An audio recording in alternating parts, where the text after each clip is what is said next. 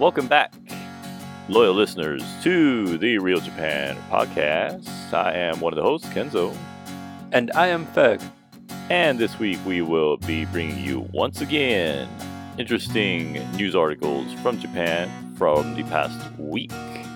And before we jump into those, we will catch up with each of the hosts and see what they've been doing for the past week. And we'll start out with Ferg.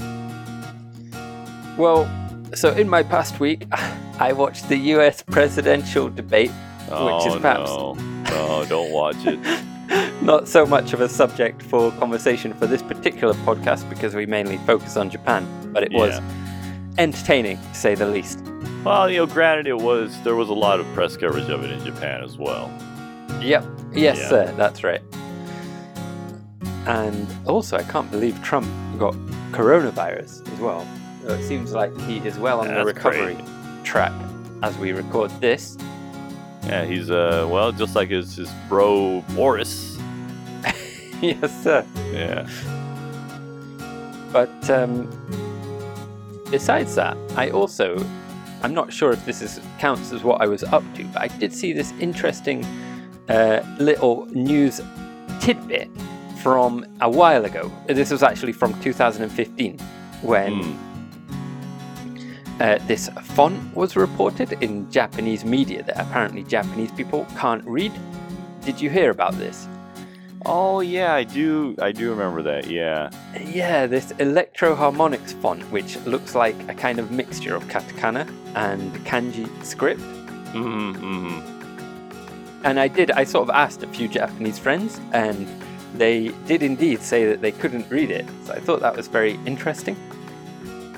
Yeah. what about you? Do you th- Yeah, because you, you sent me some some uh, pictures of it, and um, yeah, it's it's weird because you know, Yeah. and and, and you, you could probably relate to this too, since you you know you read and speak Mm. both. But it's like if I if I squint at it and like really focus on telling my brain that it's English, Yeah, I can read it. Yeah, But yeah. it's, it's a it's a struggle though because my my brain wants to see it as Japanese. yeah, yeah. Yeah. It's uh, it is interesting, isn't it? Mm-hmm. Yeah, it's weird. It kind of reminded me actually when uh, I you know I haven't done so for a few years just because of a lack of time, but I did actually quite used. I liked sort of trying out new fonts and things. It's quite good fun, isn't it? Oh yeah, Comic Sans. yes. sir. and when I want to be professional, I use Times New Roman. oh yes, always. No, you can use hours, lose hours online on um, like my favorite site was Dafont, and it has just hundreds and hundreds of free fonts, and you can u- lose hours, you know, just trying them all out. Yeah, it's a that's a rabbit hole, man. Fonts. yes, sir. But um, the designer of this el- Electroharmonix font, it's quite interesting. He actually lives in Japan now, although he didn't when he designed the font. Oh, that's Which I think- was back in the 90s. Yeah, he lives Yeah. in Nagoya, apparently. Runs his own font company, just a small company. It sounds like it's just him and his wife, more or less. Wow. His name is Ray Larabie, and sounds like he's a bit of a well-known figure in the in the font world. Hmm. Interestingly enough, he designed the Grand Theft Auto font. oh, it's the same guy. It's the same guy. Wow. There's a little bit of trivia for you. Apparently, it was based on the Price is Right logo, which I sent you. The two logos, so you compa- oh, compare. Oh, really? And they are indeed very similar. Are they, they are. Yeah. So there's a little bit of a, an interesting tidbit for you. Yeah. Yeah. That's something you could tell your friends. Yes, sir. Like, yeah, you know that Japanese looking font? It's made by the same guy that did Grand Theft Auto. yes, Sir. I think only uh, a very small subset of the population would be impressed with your trivia knowledge on that topic. But yes. Yeah. People who sort of follow Japanese news care about Japanese trivial news from five years ago and also know about Grand Theft Auto. but they're out there. They're out there, certainly. Yeah. Anyway, how was how was your past week? Uh, my past week was uh, I, I went to I went to look at houses. Hmm, interesting. Um, not not like because in Japan no one buys used houses. Um, Mm. so I went to one of those. There, um, there are these places, and uh, maybe they have them in other countries where they're just a bunch of model homes. Yeah. Yeah, like in a small area, there may maybe I don't know twenty different model houses, and you can go there and just to see what the different companies are doing. And yeah, I went to go check that out. Hmm, and it was, interesting. uh, and I think um, you know we talk a lot about this podcast, a lot on this podcast about how uh, the construction quality of Japanese homes are rather shoddy. yes, sadly, yes. Um, and but I don't know, I was pleasantly surprised. I guess it seems like modern ones are like they're they're okay. Yeah, yeah. Yeah. Um, al- although that being said, there was a, there was one home, house construction company, or whatever you want to call it, a manufacturer there that was um, they they do it's called Sweden Home, I think, Okay, interesting. and they more or less just import everything from Sweden. Hmm, is it like a log cabin or? Well, no, it's just a, a traditional, like just a standard Swedish home. Okay. you know so Mm. just a, a you know so a western style house Hmm. and yeah that by by far was the um the most well constructed one there Hmm. Yeah, that's interesting. yeah but it also costs like twice as much as all the other options Yeah. so it, just to give you an idea of how much it costs to you know, Mm. and this is separate from because obviously you got to buy the land to build it on but the uh the cost to build a house in Japan is around maybe half a million US. Yeah. Yeah, was was the, the numbers that they were saying. Um, Hmm. and, I, obviously, you know, it depends, right? Um, like on on the lower end, you can probably get one built for, and you know, like a decent size, like two story, maybe. I don't know, a thousand to fifteen hundred square feet, which it's not that big, but Yeah. um, yeah, on the low end, you can get one built for maybe like three hundred thousand, and then obviously on the high end, if um, yeah, you can go as high, you can go over a million if uh, for the larger ones. Yeah. But yeah, just uh, but yeah, the standard Japanese house is probably half a million or a little bit under that you just see around town, Yeah. plus the land, obviously. Yeah. I mean, it helps that you can usually get quite good rates on mortgages in Japan, right? Oh yeah, yeah. Um, most sort of Japanese people who own houses have very long mortgages with very kind of low rates. Yeah, I think the standard one that most people end up going with is um I think it's called what is it? Flat 35? Yeah, exactly. Yeah, which is um, so you know, it's a 35 year loan, mortgage, whatever you want to call it. And um I, and you can choose, you know, variable or fixed interest and all that. just like other countries. But yeah, the interest rates are really low just because that's the way it is over here. I think it's like half a percent or Mm. or less. So yeah, at least, I at mean, least there's that. I mean, that's nice. yes, of course, that's balanced by the fact that you're losing money on the home where you probably wouldn't be in other countries. Yeah, that's the thing. Yeah, because in yeah, in other countries you buy a home for I don't know, let's say you buy it for a million, and then you know if you want to upgrade, you can sell it probably for a profit in most cases. Uh, but over here, you buy a house for a million, and then whenever you go around to sell it, you're probably only going to get like half of that because the the the structure is worthless, and you're only you're only able to really get any money for the land that it sits on.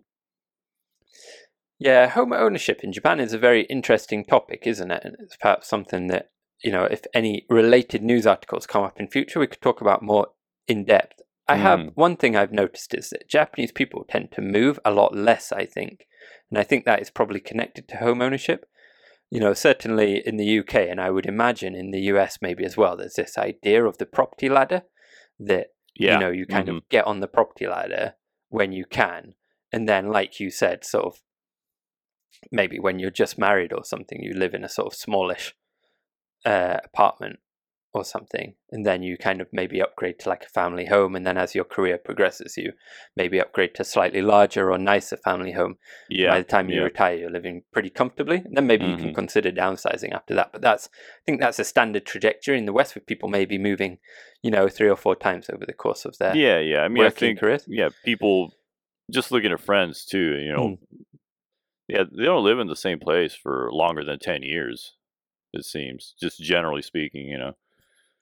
Yeah, whereas in Japan, uh, you know, I've noticed many people have sort of lived, their parents still live in the same house that they grew up in, is extremely common, I think. Yeah, yeah, and and it's just yeah, it's because of what we were talking about. Like it's a sunk cost. You know, it's like you you're not you, by moving, you're going to lose a lot of money. Yeah, So It's- it just kind of forces you to stay put. It is very interesting, isn't it? It's an interesting topic. Yeah. Oh, well, you'll have to keep us updated on future home developments. Yeah, so yeah, we'll we'll see how that goes. Yeah. Yes, sir. Uh, um, and just one other thing that happened this past week, I I Hmm. saw I found a huge spider. All right. This this thing was massive. How big are we talking It was about? in, it was in my room. Oh, dear. Um, it was it was probably like its body was probably like just its body was probably as big as like the the the the uh most extreme joint on my pinky.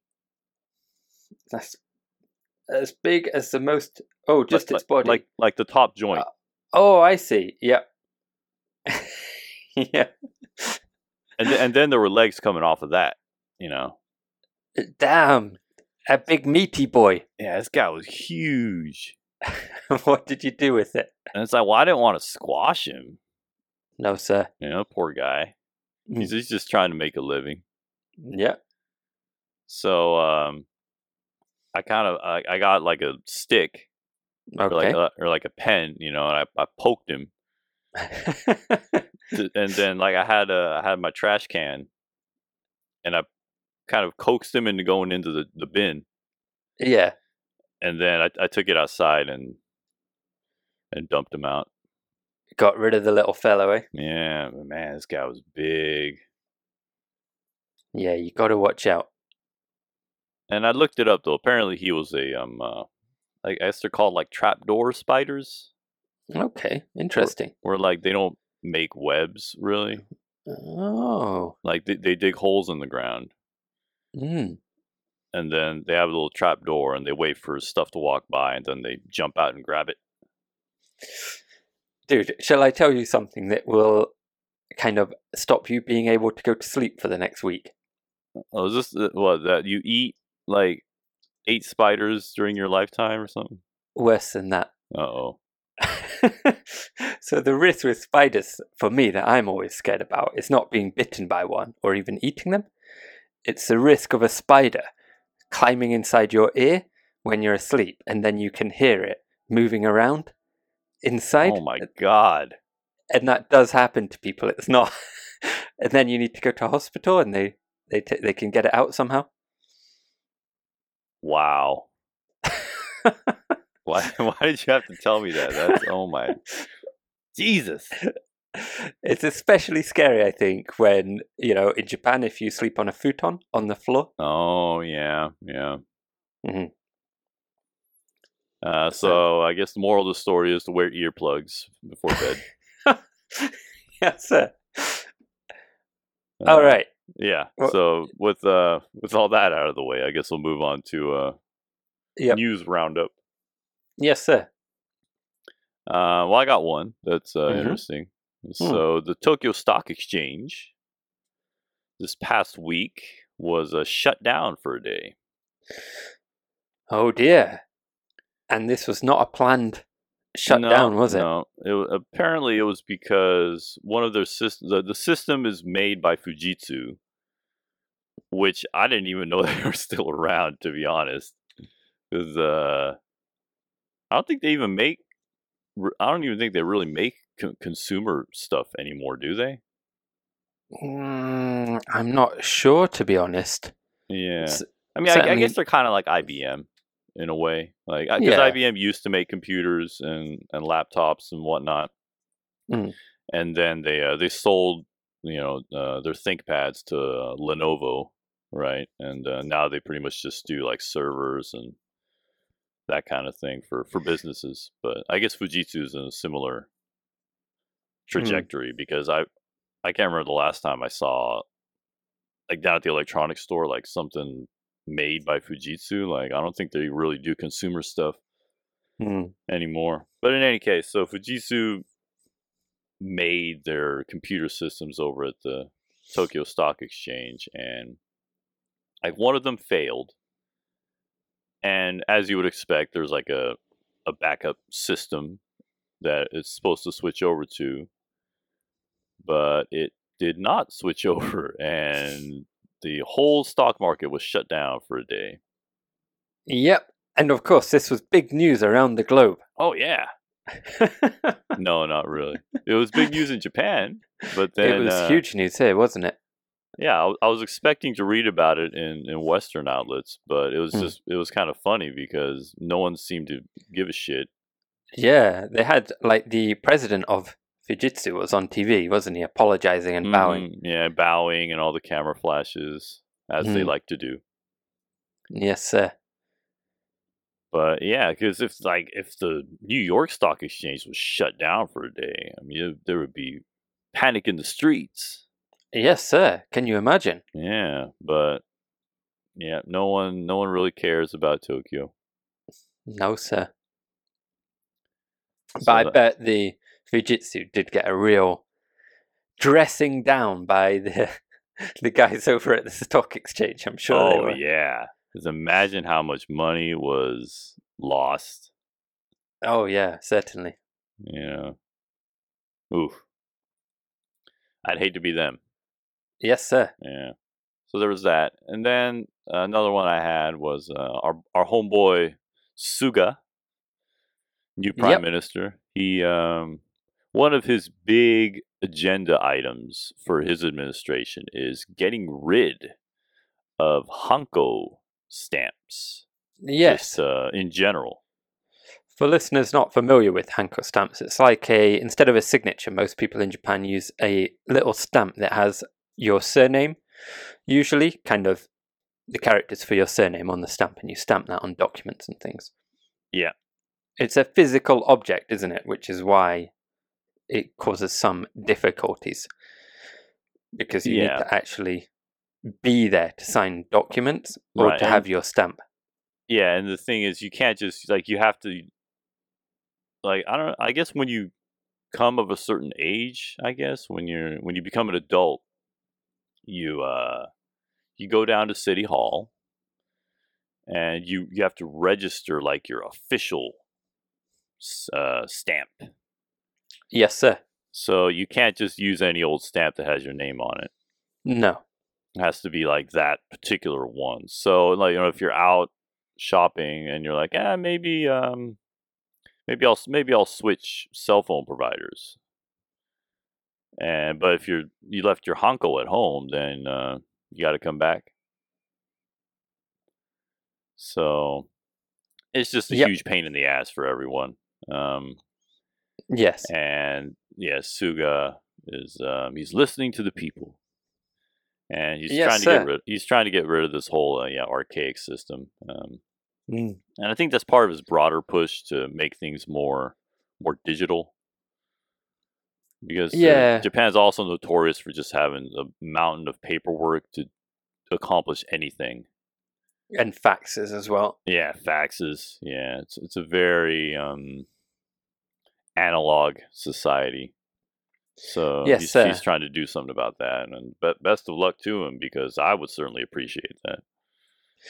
Yes, sir. One of the issues is nowadays with contracts and things in the West, you can get digital uh, signatures Mm-hmm. Mm-hmm.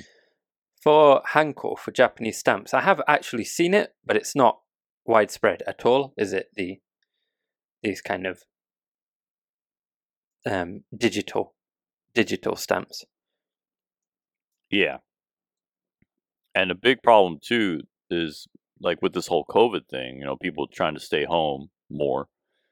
But since there's no digital alternative for the majority of you know these things that require paperwork, you have to physically go down there wherever that may be with your stamp and then stamp the document and then go home.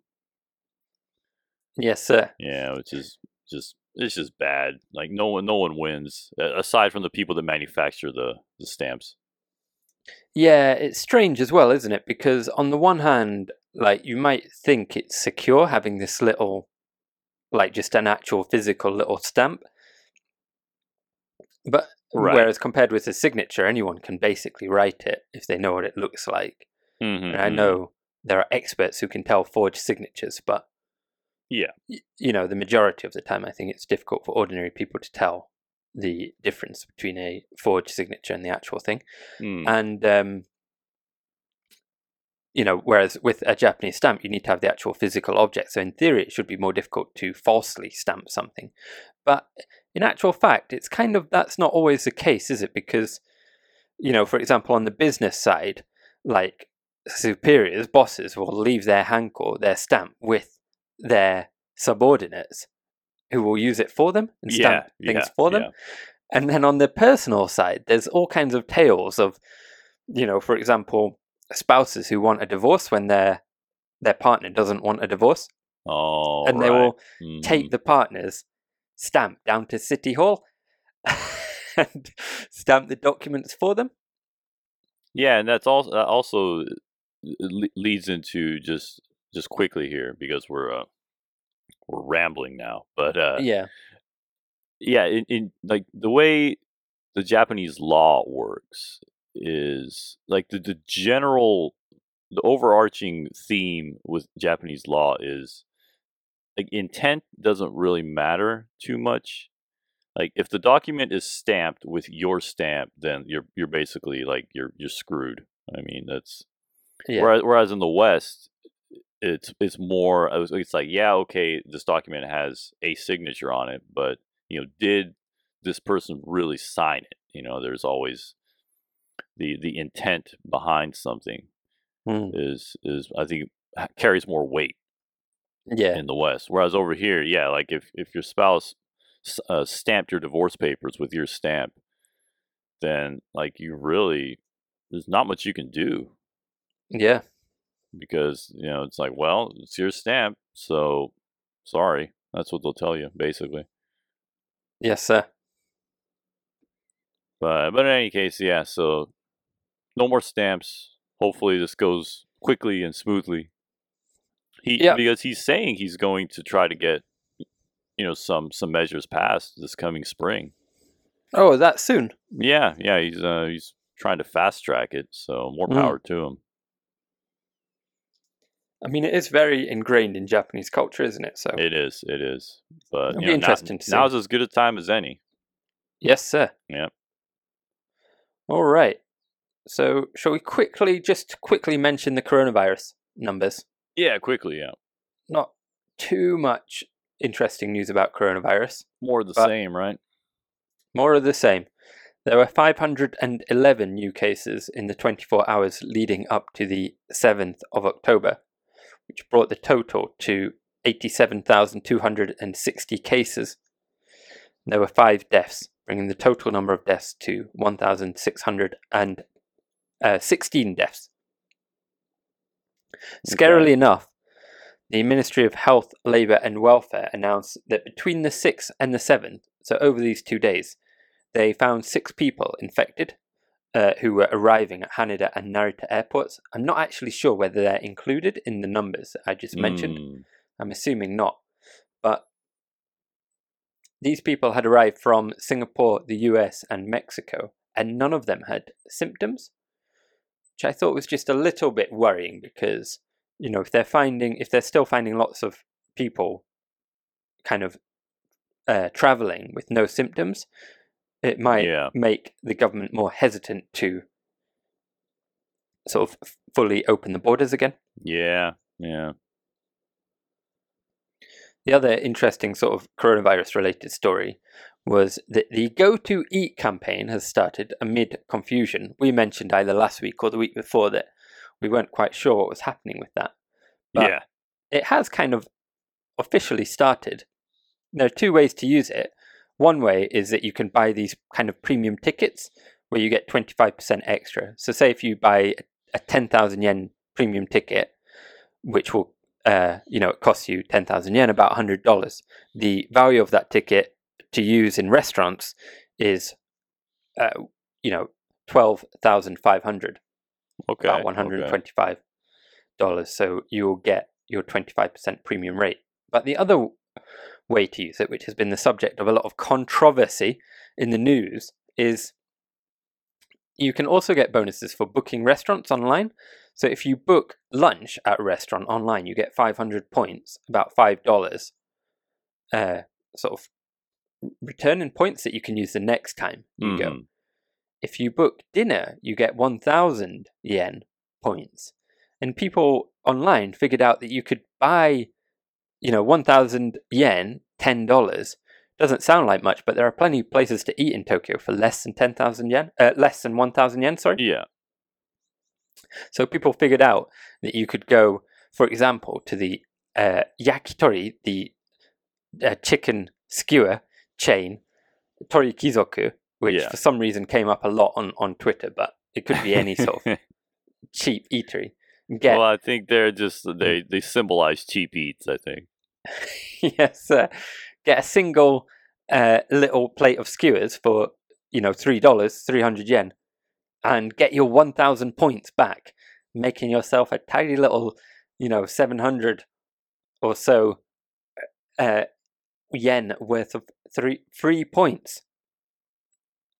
Like, can you just keep doing that over and over? I think so. Is there no limit? I don't think so. As far as I know, I didn't see any limits mentioned in articles. They were calling this on Twitter the Toriki, which is short for the name of that chain restaurant I mentioned, Torikizoku. The Toriki Alchemy. Yeah, alchemy. Yeah. Yeah, Renkinjutsu, they call it in Japanese. So it's kind of a bit magical, it seems. Yeah, it's free money. Free money. Can't And say no course- to that. No, sir. And as I mentioned before we started recording, they did have a a kind of you know meeting of opposition politicians to see what was going on and to question some officials from the uh, Ministry of Agriculture, Forestry and Fisheries, which was responsible for this campaign. Mhm. And the official noted the problem but said that he could not say whether it was a good thing or a bad thing. His uh, reasoning being that, so it's a good thing. well, he said that even if someone obtains, you know, 1,000 yen, kind of fraudulently, I suppose you might say, or, well, I don't know if it counts as fraud, but Well, I don't know. You're, this you're playing by their rules, man. you're playing by their rules. That's very true. That in the end, that would end up being spent at another, you know, restaurant or something. So for that reason, it was difficult to say decisively that it's bad. I don't really understand that logic, but okay. Well, the points can only be spent at restaurants, so you know, eventually it's just Oh, okay, okay. channeling okay. money to restaurants. But of course, you know, this is taxpayers' money that's being used to fund this campaign. So Right, right. hope that it that they would figure out a way to close these loopholes. Yeah, that well, sadly I'm not surprised. no.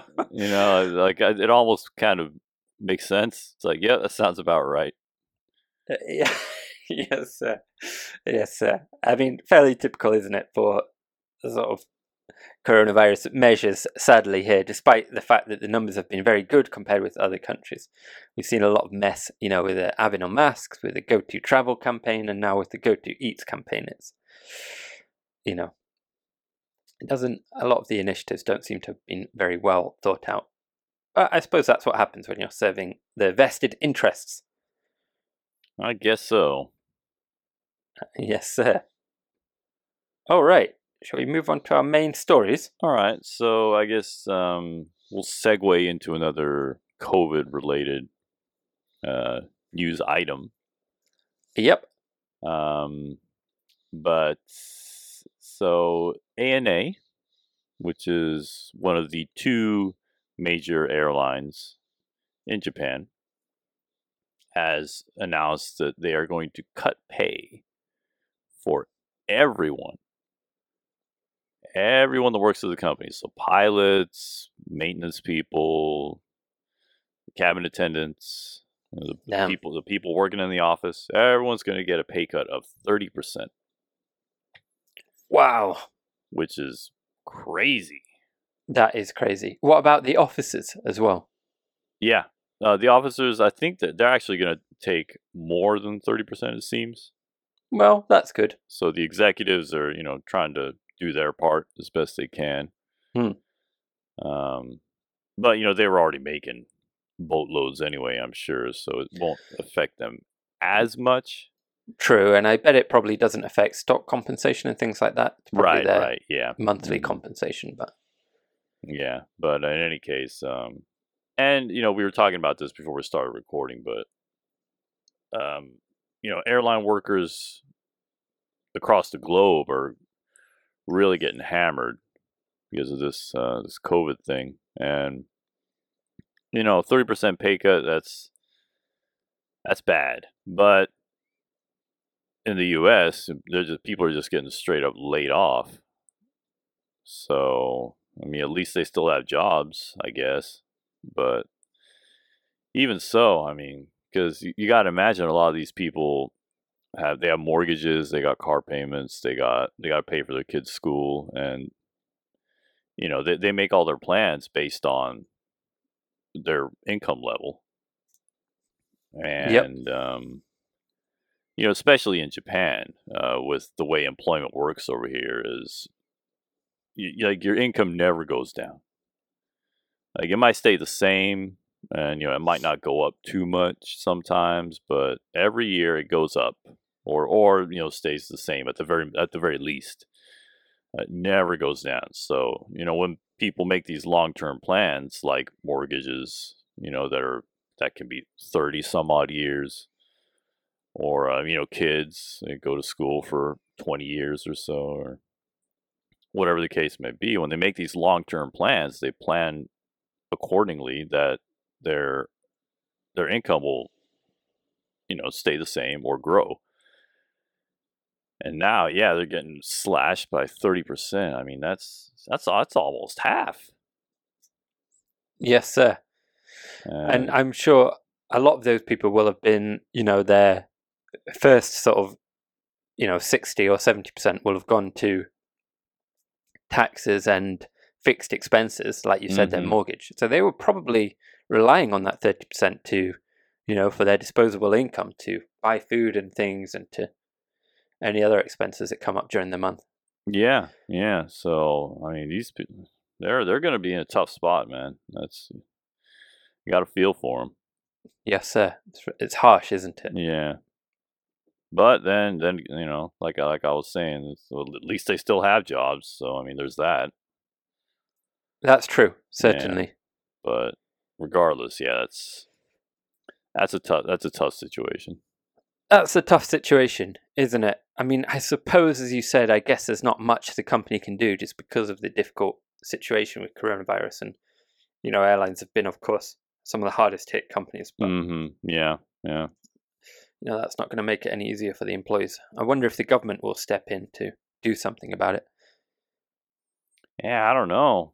I mean, it feels like they they they could. They, sh- they maybe they should. I I I don't know.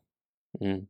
What about JAL? Has there been any news from them? Are they looking at this and thinking, well, you know, maybe we'll have to do the same. Or Um, I haven't seen anything in the news. I might have just missed it, but I don't know. It's it's it's funny the way those those two airlines operate, Japan Airlines and All Nippon Airways. They uh, if if one airline does something, then the other one usually does it. yeah, I mean, it's Yeah. pretty much a de facto duopoly, Mhm. and they always seem to mirror each other's moves. So yeah, now that A and ANA's done that, we might see uh, Japan Airlines do the same thing. yeah, certainly, yeah, So uh, Yeah, that- just uh, on a related note, um, Air Asia, Mm. which um, they're they're a pretty big airline, mo- mostly in Southeast Asia. yep, I think they're headquartered in Malaysia, I think. But um, yeah, they had a Japanese. I don't know if it was a subsidiary, but it was it was pretty much you know Air Asia Japan was a uh, was a thing. But they announced that they are pulling out of the market. Mm. Um, so no more Air Asia in Japan, which is unfortunate because I, I flew on them a few times. yeah. I did too. I mean, not Yeah. in Japan, but yeah. I mean, it's a shame to see a, a budget airline go, isn't it? Because it's always good for consumers. Yeah, yeah, and I yeah I, I enjoyed their uh, and they had cheap flights to I mean because they also did international routes to from Japan to to and from uh, Southeast Asia. And so yeah, it was a cheap way to kind of get away to the sunny beaches in Bali for the weekend. Yep, But yeah, not that- anymore. yeah, not anymore. No. Sad No, day. sir. Yes, sir. Oh well. Yeah. But I guess that uh that that wraps up that story. Yep. Hopefully, I mean the workers are getting getting on okay. It's going to be tough, and hopefully, you know, the we get coronavirus under control. And hopefully air, they can get that travel third- resumes, and Yeah, get get that thirty percent back next year. Hopefully, you know, our our hearts go out to them. yes, sir. Oh well. Right. Shall we move on? Yep. To our next main story. Okay. So the story itself is kind of a little bit short and sweet this week. There were five, at least five members of a soccer club, a football club, at um, Kindai University in Osaka Prefecture, which I Mhm. didn't actually realize, but it's a very large university. There are 33,000 students there, apparently Wow, that's big. big, right? Yeah. But at least five of those students, who are all members of the soccer club, have were discovered to have used marijuana. Oh no! Oh no! After one student talked about it with a coach. And before we go any further, Kenzo, we have to warn our listeners that we do not condone uh, cannabis use, especially in Japan. well, not in Japan. Like, do it where it's legal. That's my advice. No, we don't condone it at all. And the reason the reason we have to Well, say this is because you can, in theory, be arrested even for just encouraging Oh, what's called illicit conduct. So basically, you know, the abuse of illegal drugs. well, well, I I'm not mm-hmm. encouraging people to smoke weed. I'm just saying, if you're gonna smoke weed, do it where it's legal. That's all I'm saying. Hand hands off. You know, you you, you do you. That's all I'm saying. okay, that's good. You know, in September, a 32 year old man in Kanagawa and a 37 year old woman in Tokyo were arrested. Apparently, this was because they posted messages online. It sounded like it was on Twitter from the way the article was written, Yeah. saying things like smoking for the first time in a while rocks and weed sure is the best. And I'm guessing this was these were private accounts or something because in the article it said they were viewable to around 80 people. Mm-hmm. Apparently they posted about 800 of these pro weed messages and so they were arrested as a result. Like, what's what's the grounds for arrest there? Uh, For encouraging illicit conduct. Like were they were they like Under- encouraging it though, or were they just saying you know what I mean? Like because it's one thing to say, "Hey, I'm smoking weed," and then it's another thing to say you should smoke weed. You know what I mean? Well, my theory about this story is that the fact that there were so many messages, 800 or Hmm. so, and it is, to be fair, it is very rare for people to be arrested for encouraging this kind of contact, not actually smoking it, but just encouraging it. Yeah. So, and there are a small number, despite the social stigma, stigma against it, there are a small number of kind of pro weed uh, activists in Japan. Right. Right. Yeah. Yeah. People that are you know like the the pro legalization people. Exactly. Yeah. So I think probably this was somehow their way of enticing sales, perhaps. It was a kind of solicitation. Oh. Okay. Okay. They were trying to sell people weed by posting these kind of messages. Maybe. I don't know. Mm, But mm, mm. But in the laws, it says uh, a person who publicly agitates or incites committing a drug crime or abuse of a regulated drug is subject to imprisonment of up to three years or a fine of up to 500,000 yen. Oh no. Oh no. And you can get up to five years for possession. So up to three years for instigating use, up to five years for Mhm. possession, transfer, or conveyance of marijuana, and up to seven years for import, export, or cultivation. Whoa. So Hmm. possession is on the same level as like being a dealer.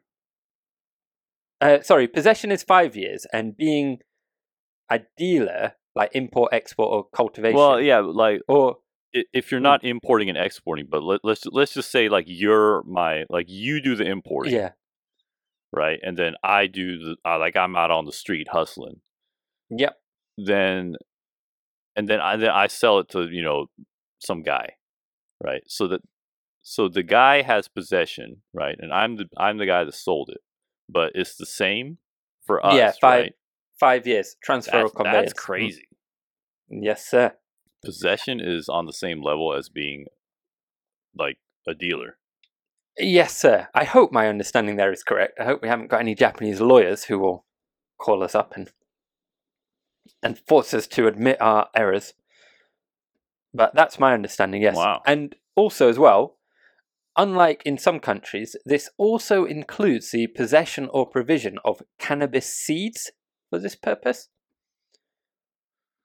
Well, I mean, okay, Hmm. I mean, it, ma- it makes sense. Yes, sir. So, just to go back to the main story about this soccer club, hmm so one of the students talked to one of the coaches about it and the following day they held a kind of club meeting with the 58 members of the soccer club when it was and at this meeting that was when it was discovered that at least five of the students had had used it they admitted to it apparently one said he was bored because of the coronavirus and Or you're gonna smoke some weed. That, doesn't sound too bad. Oh, They're yeah, college what's that? students. That's what they do. exactly right. And one student, I'm not sure if it was the same student, but one student bought cannabis apparently for between 7,000 and 8,000 yen per gram. Quite expensive compared to the West, but of course, this is Japan where it's highly illegal. Yeah, yeah. From a dealer he contacted on Twitter. He used it five or six times at his home between last December and May. Three others used it at the same student's home around the same time, Mm. and one other club member apparently bought cannabis from a person he met at a nightclub in Osaka and used it on the street. On the street. And as a responsible sort of educational body, the university had suspended all activities of the soccer club indefinitely.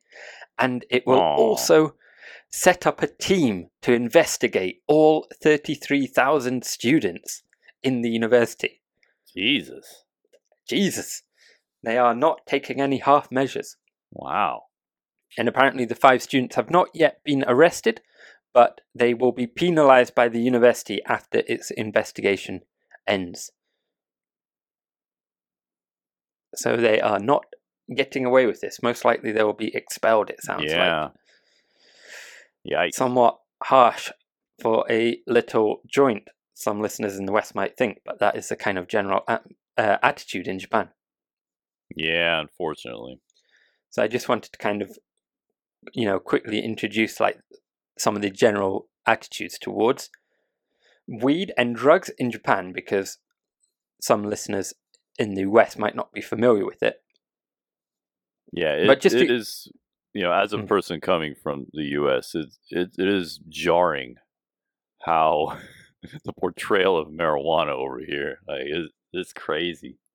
It, it is. I mean, one notable example. This isn't actually marijuana. This is cocaine, but but I did think it was notable for the kind of severity with which it was cracked down. But Pierre Taki, an actor who made played the voice of Olaf in the Disney Frozen films, Yeah, was found to have cocaine uh, last year. Was arrested for possession of cocaine, and they changed his voice in all the movies, mm-hmm, yep, which was quite astonishing. I thought. yeah, and he was in a video game, um, one of the in in the West, is uh, the Yakuza series, uh, on on PlayStation and I think on Xbox as well. But yeah, so they actually pulled all the copies of Yakuza. I think it was part seven, I believe. But yeah, they actually pulled all the copies from the shelves, and they redid like the character model to a different person because the, the character model also it was his voice and his likeness was in the game. Yeah, So they changed the voices and they changed the model to like a different, just a generic guy, and then they, yeah, they resold it. So astonishing, isn't it? In a game that's making light of organized crime. yeah, I know, right? Heaven forbid one of the voice actors or character models used a little bit of cocaine.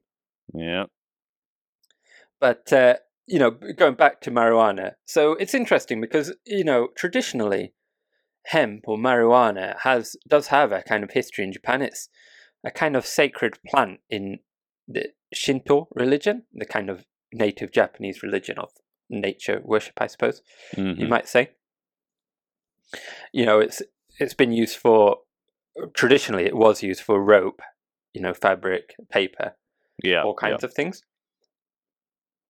But then after the you know, when the US occupied Japan after World War II, they basically kind of made Japan sort of declare this totally illegal. And as a result the hemp industry more or less died out hmm in order to grow hemp now, you need to have a special license from the government, and it's quite onerous to get because of the, the paperwork involved. But, you know, according to an article I read, there were just 37 hemp farmers in Japan in 2016. Wow. Yeah. So, uh, but as a result of having had this uh, hemp industry in the past, it does grow in the wild. Hemp, you know, I'm not sure it's probably terrible to to smoke that kind of wild. yeah, it's probably not very good weed, but it is weed. no, but yes, but it, so it does grow in the wild, especially in Hokkaido. But you should Mm. not pick it if you are living in Japan and getting any ideas. Do not go and, and pick that wild hemp. In 2014, two men were arrested for picking eight bags worth of wild hemp in Hokkaido, apparently for their personal use. Oh, So you have to be very careful. Um, so marijuana is kind of like the second most popular drug in Japan after um, amphetamines, basically speed, which is Mm, what you see referred to a lot in the media as stimulants. It's right, often right. referred to. In 2017, there were seven, about 73%, three quarters of arrests were for stimulants. And Mm. then almost the remaining quarter was for cannabis, with a small number for opium crimes and another small number for sort of drug related violations of the narcotics and psychotropics control law. Also, cocaine isn't a, like a significant proportion of. Well, that might fall under stimulants, I suppose. Oh, okay, okay. I guess maybe. Sorry, maybe that would be included in amphetamines as well.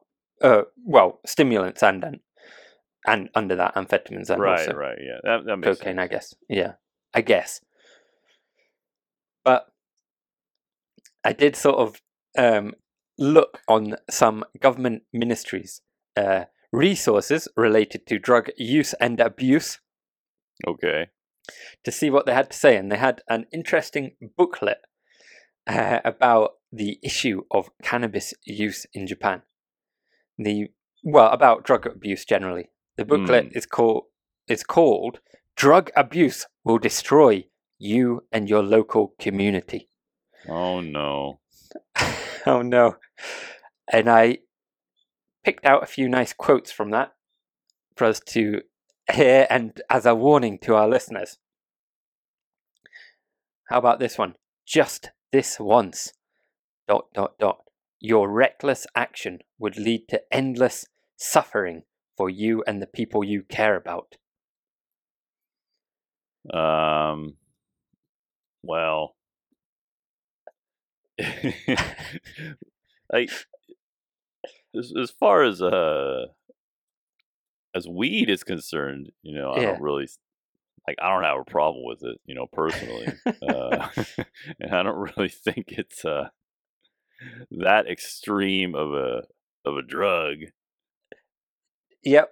It says in the book if you develop a drug dependence, and this seems to be referring to, to cannabis as well in the context, Mhm. symptoms such as anxiety and persecution complexes will arise, which could cause you to commit crimes, serious crimes, like Yeah. murder and arson due to hallucinations and delusions.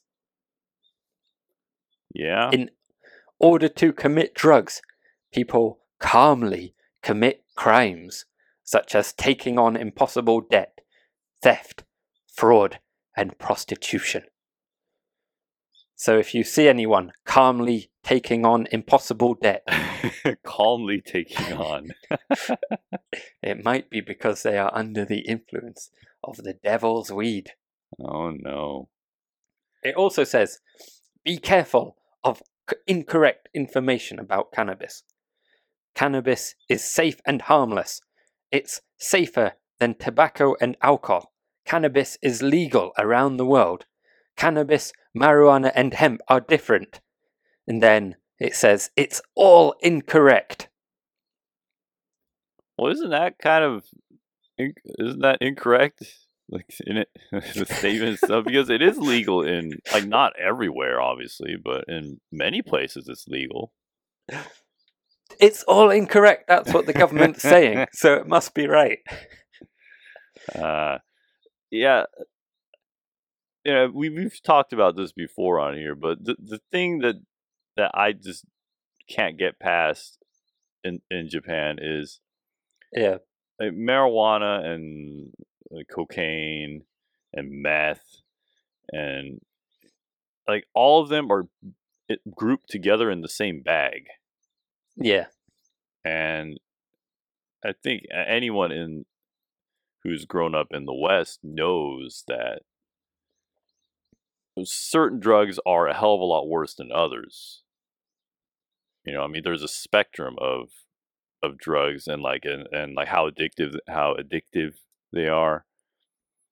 Uh, but in japan they're just all bunched together as you know drugs. Like all drugs are bad and all drugs are going to ruin your life and you know many drugs are bad and many drugs will ruin your life but i think to you know to paint them all with the same brush is um I mean, that's just like that's just propaganda you know it's not educating so i don't know i just yeah i don't i, I don't like it Yeah. It does this the same booklet includes a letter apparently written by a 29-year-old cannabis user which I sent you a picture of. And oh this one we know that this person is damaged or has been damaged by their drug use because as it says in the booklet if you look at this it's written in simple Japanese and barely uses any kanji characters. oh So- this, this fried his brain It's Friday's brain exactly. yeah. despite the fact that most young people nowadays, because they use their phones all the time to write, can barely write any kanji. But yeah in this case, obviously, the devil's weed has destroyed this poor cannabis user's brain. hmm They did. You mention the sort of propaganda. So Wakayama uh, Prefecture in sort of West Japan recently uh, released an online manga that sort of unusually in Japan because there is a large amount of social stigma connected with using drugs, and even as you, you said, that includes cannabis, sort of viewed on more or less the same level as you know meth or other more destructive drugs. But hmm unusually, this online manga did become the subject of ridicule even among Japanese Twitter users because of the sort of over the top uh, portrayal of the harmful effects of mar- marijuana. Oh, really? Just to give you a kind of rundown of what happens in it. This was in September they released this, so re- recent. You know, this isn't like in the 1990s or something hmm a middle schooler, Rin, tries marijuana basically after being urged to by her friends. She says as she tries it, Well, I've heard it's not very addictive. Once will be okay. And sadly, that starts her downward spiral. She ends up losing all her appetite from smoking weed, which is unusual, Which makes no sense at all. Because if anything, it makes you get the munchies.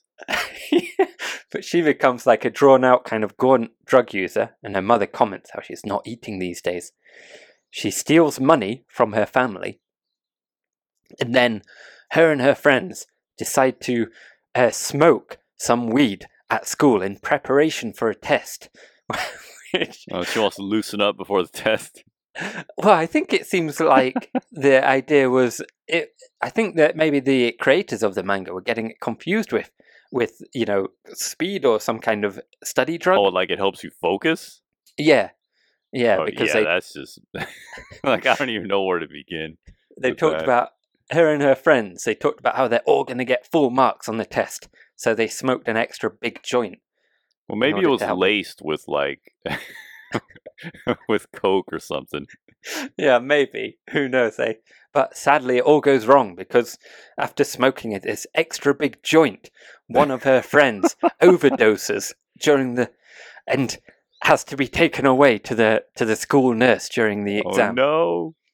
Overdosing on cannabis, of course. that famous danger of using cannabis. Oh uh, yeah! and the police come and visit Rin's house as a result. And this is when it really goes crazy, as if it wasn't crazy enough. So the police Yeah. visit her house after this because, you know, they've tracked down her, her friends and they find her in her room smoking a joint. and then, and then, so this girl is like a middle schooler, right? So, yeah. like age 12 to 15, I guess, probably Uh huh. her father punches her in the face what? and says, "Can you not tell right and wrong?" You know, he's that, so that annoyed at her. escalated quickly. Yeah, but then, well, obviously the police don't care about what the father's done. The fact that he hit this middle school girl in front of them, they Yeah. take the middle schooler away in handcuffs. Oh then- god! So then, no more heard about the father. Oh, except that he he suffers a bit because you know people online find out about the, her drug use, so they the family is kind of discriminated against. But he's there's no he doesn't have any punishment for striking oh, his like he doesn't daughter. get booked or anything. No, no, no, no. That's fine. uh, That's okay. Sadly, because of all this, her mother ends up in hospital because of emotional instability. oh, Because her daughter was, you know, obviously caught smoking weed and ends up not even being able to hold a proper conversation. oh no. And the manga ends sadly with, with her thinking about how it's totally destroyed her life before she goes online and buys another bit of marijuana, Oh, showing how she's in the grip of the devil's weed. Oh. Yeah, that, that yeah, if if this manga was like if you replaced it with meth, then it would it would kind of make sense, right? Hmm. Yeah. Yeah, I, I mean, it, yeah, it would be more understandable with Yeah. meth, I suppose. And and yeah, I mean that that goes back to what we were talking about, whereas like weed is treated in the same way, and there's this and yeah, like the people who wrote it. I mean, I think you you mentioned this when you were talking about it, but they probably don't even know the difference between these different drugs. It seemed like it from this story, you know. Yeah. Wow. So That's uh that yeah, I I think I think that that uh art deserves a translation. yes, sir. An example of the latest comedy coming out of Japan. Yeah, 'cause that that's hilarious. Yeah. Well, um so in in conclusion, don't smoke weed in Japan. It's a No, bad sir. idea. And again, we do not condone cannabis use. No. Don't arrest us, National Police Agency. yeah, the secret police. yes. sir. All right. Well, Okay. shall we wrap it up there, perhaps? Yep, been uh right about an hour. So we'll uh, I think we'll call it for this week. Uh, thanks for sticking around, everyone. I hope you enjoyed our banter. And uh, oh, we had a suggestion from a Twitter user um, that would like us to post some some trailer type stuff uh, beforehand, so you know you could so you guys can tell um, what the topics are going to be for upcoming episodes. So what we're going to try is to so we typically record during the middle of the week and we you know, upload the episodes at the end of the week. Uh, so after our recordings, uh, while we're doing the edits, we'll just send out a quick tweet saying, "Hey, here's what we're going to be talking about this week. Look forward to the episode." So that way, you guys will know ahead of time. Um, you know what we're going to be talking about, and if you know if it's one of those weeks where you're kind of pressed for time and maybe the topics aren't too interesting for you, then you can skip it.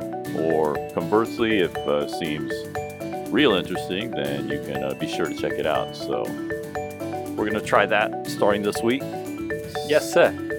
So, if you would like to uh, see those updates, uh, follow us on our Twitter, which is the username is Real Japan Guys, and we also have an Instagram where we periodically upload various photos of life in Japan, and that is also the username is Real Japan Guys. We have a website at thereal.jp, and we also have an email address where you can email us at mail at thereal.jp.